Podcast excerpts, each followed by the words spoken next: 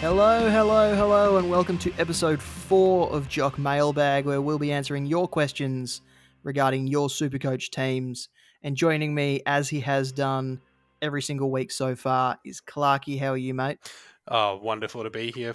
We've made it to another week, but thanks for having me again, Damo. You're a swell guy. Thanks. You're a swell guy too. Also, I figure I should throw your name in there since you didn't want to pump yourself up. I didn't introduce myself, did I? No, it's fine. We're here now. Well, I'm Damo, in case you didn't get that, and he's Clarky. That's it. We'll jump into the questions, and there are a lot of questions, very specific, I guess, this week. And last week we had lots of trades questions regarding corrections, and now we've got lots of questions sort of on the theme of, have I missed the boat? So we're going to be answering those today. I guess one comes from last week, and this comes from our very own Patch. Thanks for getting involved. We love you, Patch. He says he has a fair bit of money left over from trading Neil. Should he use it as soon as possible, or wait for rookies to appreciate and do a double upgrade in a few weeks? My answer to this is I would wait for rookies to appreciate and do a double upgrade. Yeah, it can go either way. You know what? I probably should have pulled up Patch's team beforehand just to really see. I think it depends on what you if you traded Neil last week, and you traded him to obviously the move was to trade him to somebody who was going to be another keeper in that midsection, and then you've got the money left over. Why spend it now? What's changed from last week to this week? That means you didn't spend it last week, but you need to spend it now. So, I mean, if you had like Cornelio for some reason, or DeBoer, or God forbid, Phil Davis with like the 3 injuries that I remember off the top of my head, I think, there's no reason for you to spend it straight away if you don't need to. If your team's scoring well, then hold on to it because you're just going to be able to upgrade a little bit earlier. I'm glad you mentioned Phil Davis. He's very Supercoach relevant. Anyway, just sort of on that, Andy has asked, if you held Neil, do you hold him or do you trade him? And I guess after the game on Friday night, was it Thursday night or Friday night? I think it was Thursday night. Can't remember. I believe they had the first. There was news about a back scan that Neil had that had a worrying result, and Neil has dropped $80,000, but he's still at a price where you can move him down or sideways, and it doesn't hurt you too much. You're not going to make as much money in the trade, but there is still the scope to trade him. If you're worried about that back issue, should we be worried about the back issue, Clarky? I would be, just because they're not being specific about it. Transparency is probably a big thing when it comes to injuries because, you know, you look at guys who they turn around and go, yeah, well, Jared Witz has done his knee. That's, you know, he's out for the season. You got guys who they give a timeline. When somebody is playing through something for better or worse, that's big alarm sounds to me because it means that they're going to be resting a lot more, or it means that they're going to be managed in the way that they play on field to keep them on field. Neil at his best is obviously he's worth that money. He's going to be up there. He's going to bounce back, but without especially a back injury, and that's so worrying. And you know, Supercoach aside, absolutely want nothing but the best for Lockie Neal because he is an absolute gun. So I would hope that they focus on really recovering the injury rather than that. So I think without being specific and the fact that they're going, he's battling through it, that's big, big, big red flags. And I guess the most recent example of this is Ben Cunnington stopped playing after 3 weeks and sat the whole year out to get his back right. And he's only just got back just last week, and I think the new rules are affecting his role, but he doesn't seem to be the same player as he was before the back issue. And then before that, Joel Selwood only played limited amount of games a couple seasons ago. I think he missed 4 games through resting his back. I think it was his back. It was something to do with his back or his hip or something. Yeah. But those are the two most recent examples of players who have had to manage a back issue in different ways. And I guess the Joel Selwood situation shows us that rest is needed randomly, or there's even the extremes where Cunnington needed the whole year off to get himself right. So I personally would still trade Neil. Yes, you've lost 80K, but start cutting your losses and start getting those points back. Yeah, if you held him last week, it's in the past, whether or not that was like hindsight effects or, well, I didn't make the right decision, I should have traded him. Holding him at this time last week, we didn't know about the injury. So, I mean, you were going with the best information that you had available to you. So now that we know, now is the time to move him on to somebody else. I guess the questions are, who do you trade him on to? And I suppose the obvious player is Jordan Ridley. But then you've also got the likes of Jack McRae, who's had a solid start to the year. Zach Merrett, who seems to be at home with these new rules, despite not blowing the ceiling off anything yet. And then you've got players in your forward line like Josh Dunkley, who has just set the place on fire. And then you got Cam Guthrie, who has come from nowhere to become one of the top averaging midfielders, and he's still under 600K. Yeah, he's having an absolute belter of a season. But I think you nailed it. It's who do you trade it to? It's your get out of jail free card for if you missed one of those big guys, even Clayton Oliver, who we know is going to face a tag this week, but you know he's going to be there at the end of the year. So, you know, that's kind of a risk that you can take. Maybe this week isn't the week to go on Clayton Oliver, but yeah, Jack McRae, if you didn't have him, bring him in. Zach Merrett, if you didn't have him, you can bring him in. Josh Dunkley, Jordan Ridley is the biggest one. He's the highest averaging Supercoach player right now, and he seems to be absolutely thriving.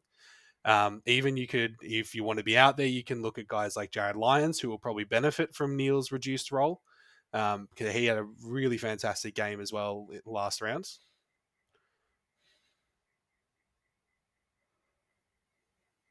Yeah, Jared Lyons, he's always been a quiet achiever in that Brisbane midfield.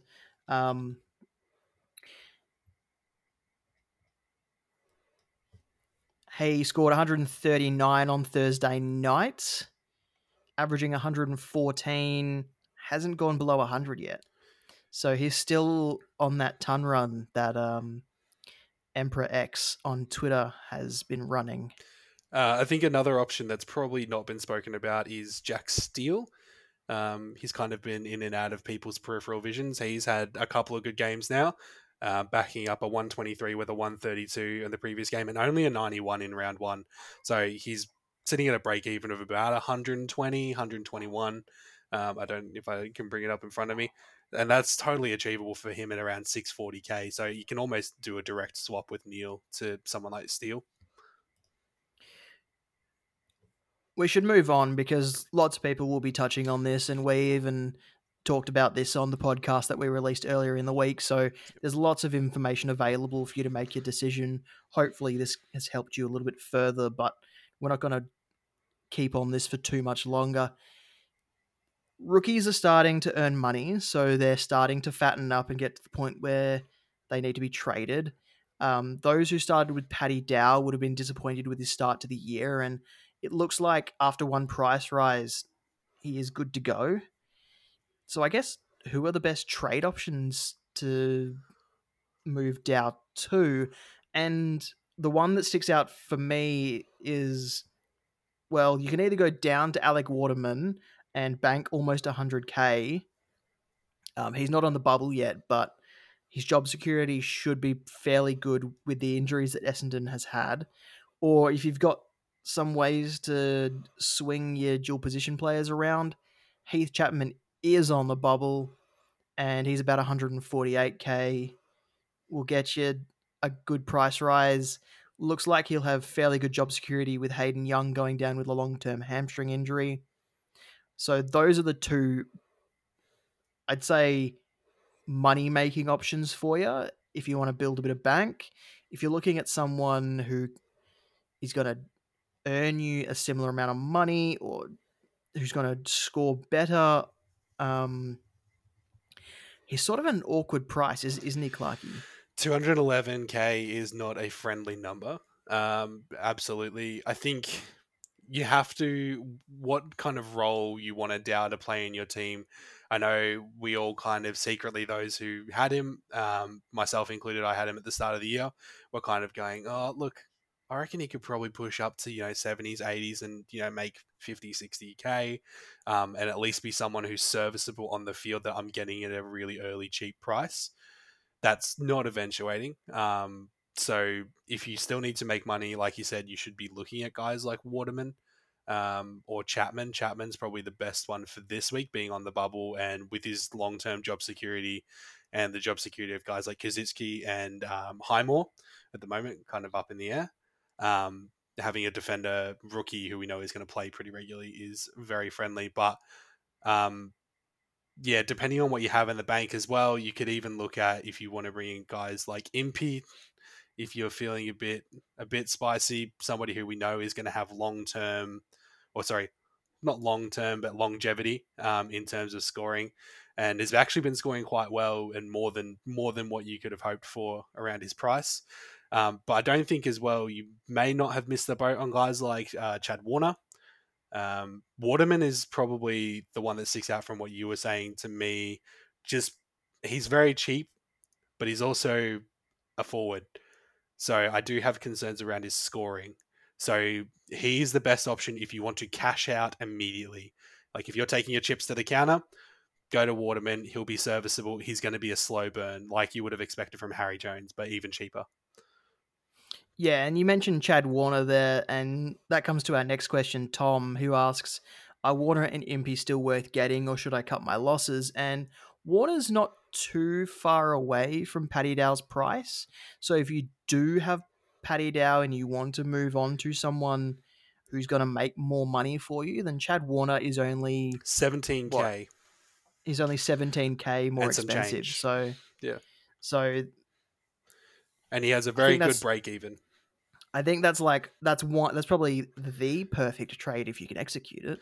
Yeah, absolutely. I think Warner is the move if you don't already have him. If you do have him and you want to go to, I did the Impy, 288, it's going to cost you, but you're basically paying for points, and he's got a negative break even this week as well. But I think if you're going to Impy, then you're probably looking for points on the field, even though Warner has been scoring very well. Warner is the cash option. Impy is probably the long term, could be F6, and you'd be happy with that. Yeah. Next question is, does Jordan Clark keep his spot, or do I trade to Isaac Cumming? That comes via Twitter from Nige. I think that's how you say your name. Yes, Nige. Good old Nige. We love you, Nige. I think Jordan Clark has better job security than people think. He's playing very well, and he's very good at football. I think, people kind of underestimate how good at football he is. I know it's very competitive at Geelong, but he's electrifying when he's on. He's got a lot of run and carry, and he's a very consistent. He can play a lot of different roles around the ground, so he's a useful weapon. And people underestimate Chris Scott as well. Chris Scott gifted Grind Myers a debut, and he has probably been in their 22 ever since, and no one thought he was anywhere close to being in their 22 when he debuted, but he's there. I think, to be honest, Jordan Clark might find himself on the outer at various stages, but like last year when Chris Scott rested players randomly in the back end of the season, I think that's when Jordan Clark will start to really break into his role. I don't think he is a must trade, especially if he's going to be playing. But I can see the appeal of trading Jordan Clark in a few weeks when his price does peak. Comparing him to, specifically addressing the question, hate the trade. Clark to Cumming is not an optimal trade. I know I'm probably not like the best numbers guy, going around, but Cumming, current break even of -1. Yep, that's fine. But he's 50K more than Jordan Clark, who's going to make money. Whereas Cumming isn't guaranteed. Cumming is where Jordan Clark will be in a few weeks. So why not ride Jordan Clark out when they're not scoring too much differently and you're chasing, you know, maybe 10, 15 points optimistically difference between the two of them? I also don't trust Leon Cameron. I mean, I know GWS have their injuries and his job security should be fine, but we're talking about a coach who doesn't seem to want to give players time, really. He wants players to come in ready to go straight away. He doesn't want any of this formative year stuff where they got dragged around the field for 100-point floggings. He doesn't want that anymore. He wants players to come in and be a winning side. And I don't think he sees that in players like Tom Green or Tanner Bruin or Nick Shipley. But does he see it in Isaac Cumming? Perhaps. I mean, Isaac Cumming did play a fair amount of games last year.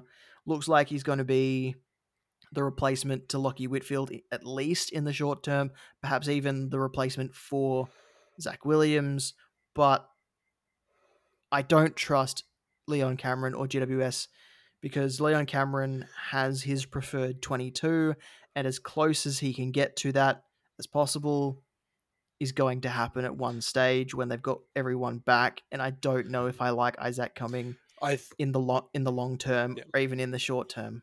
So I don't...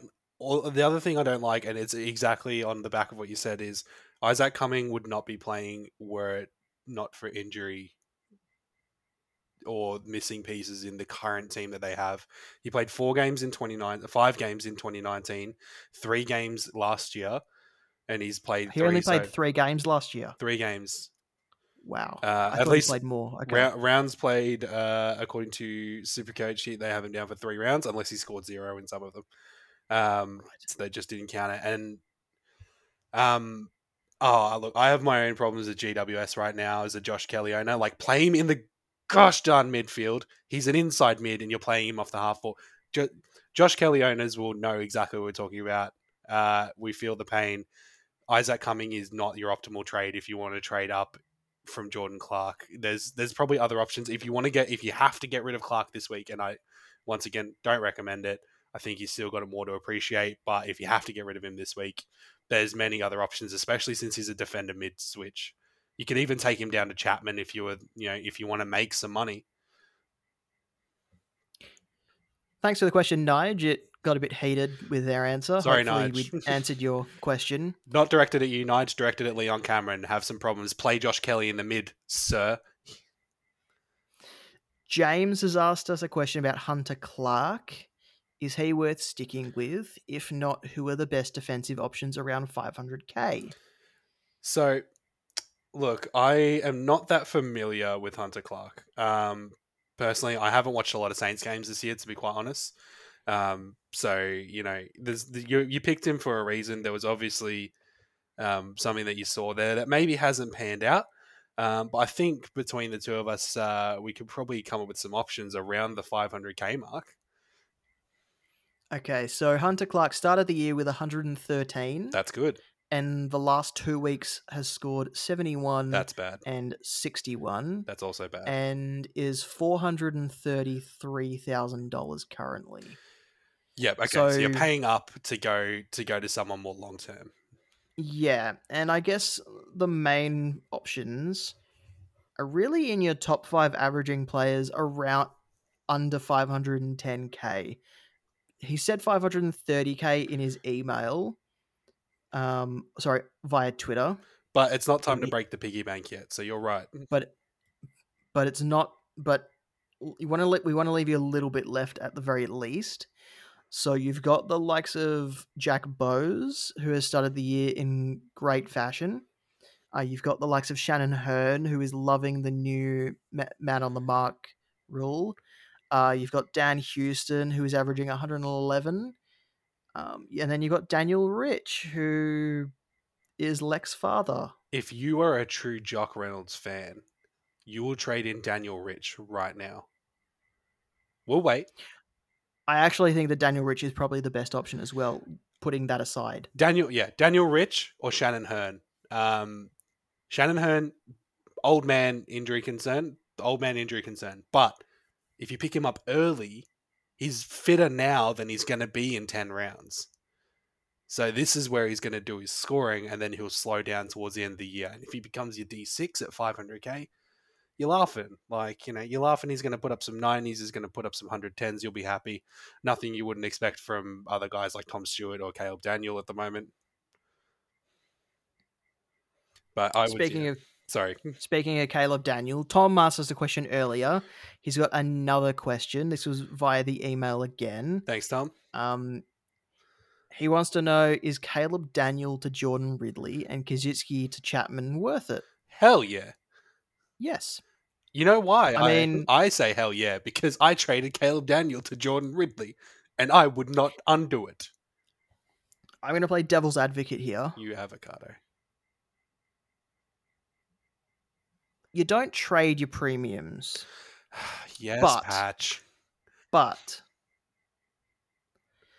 when someone like Jordan Ridley has come along in a year that has started quite uncertainly, year. I was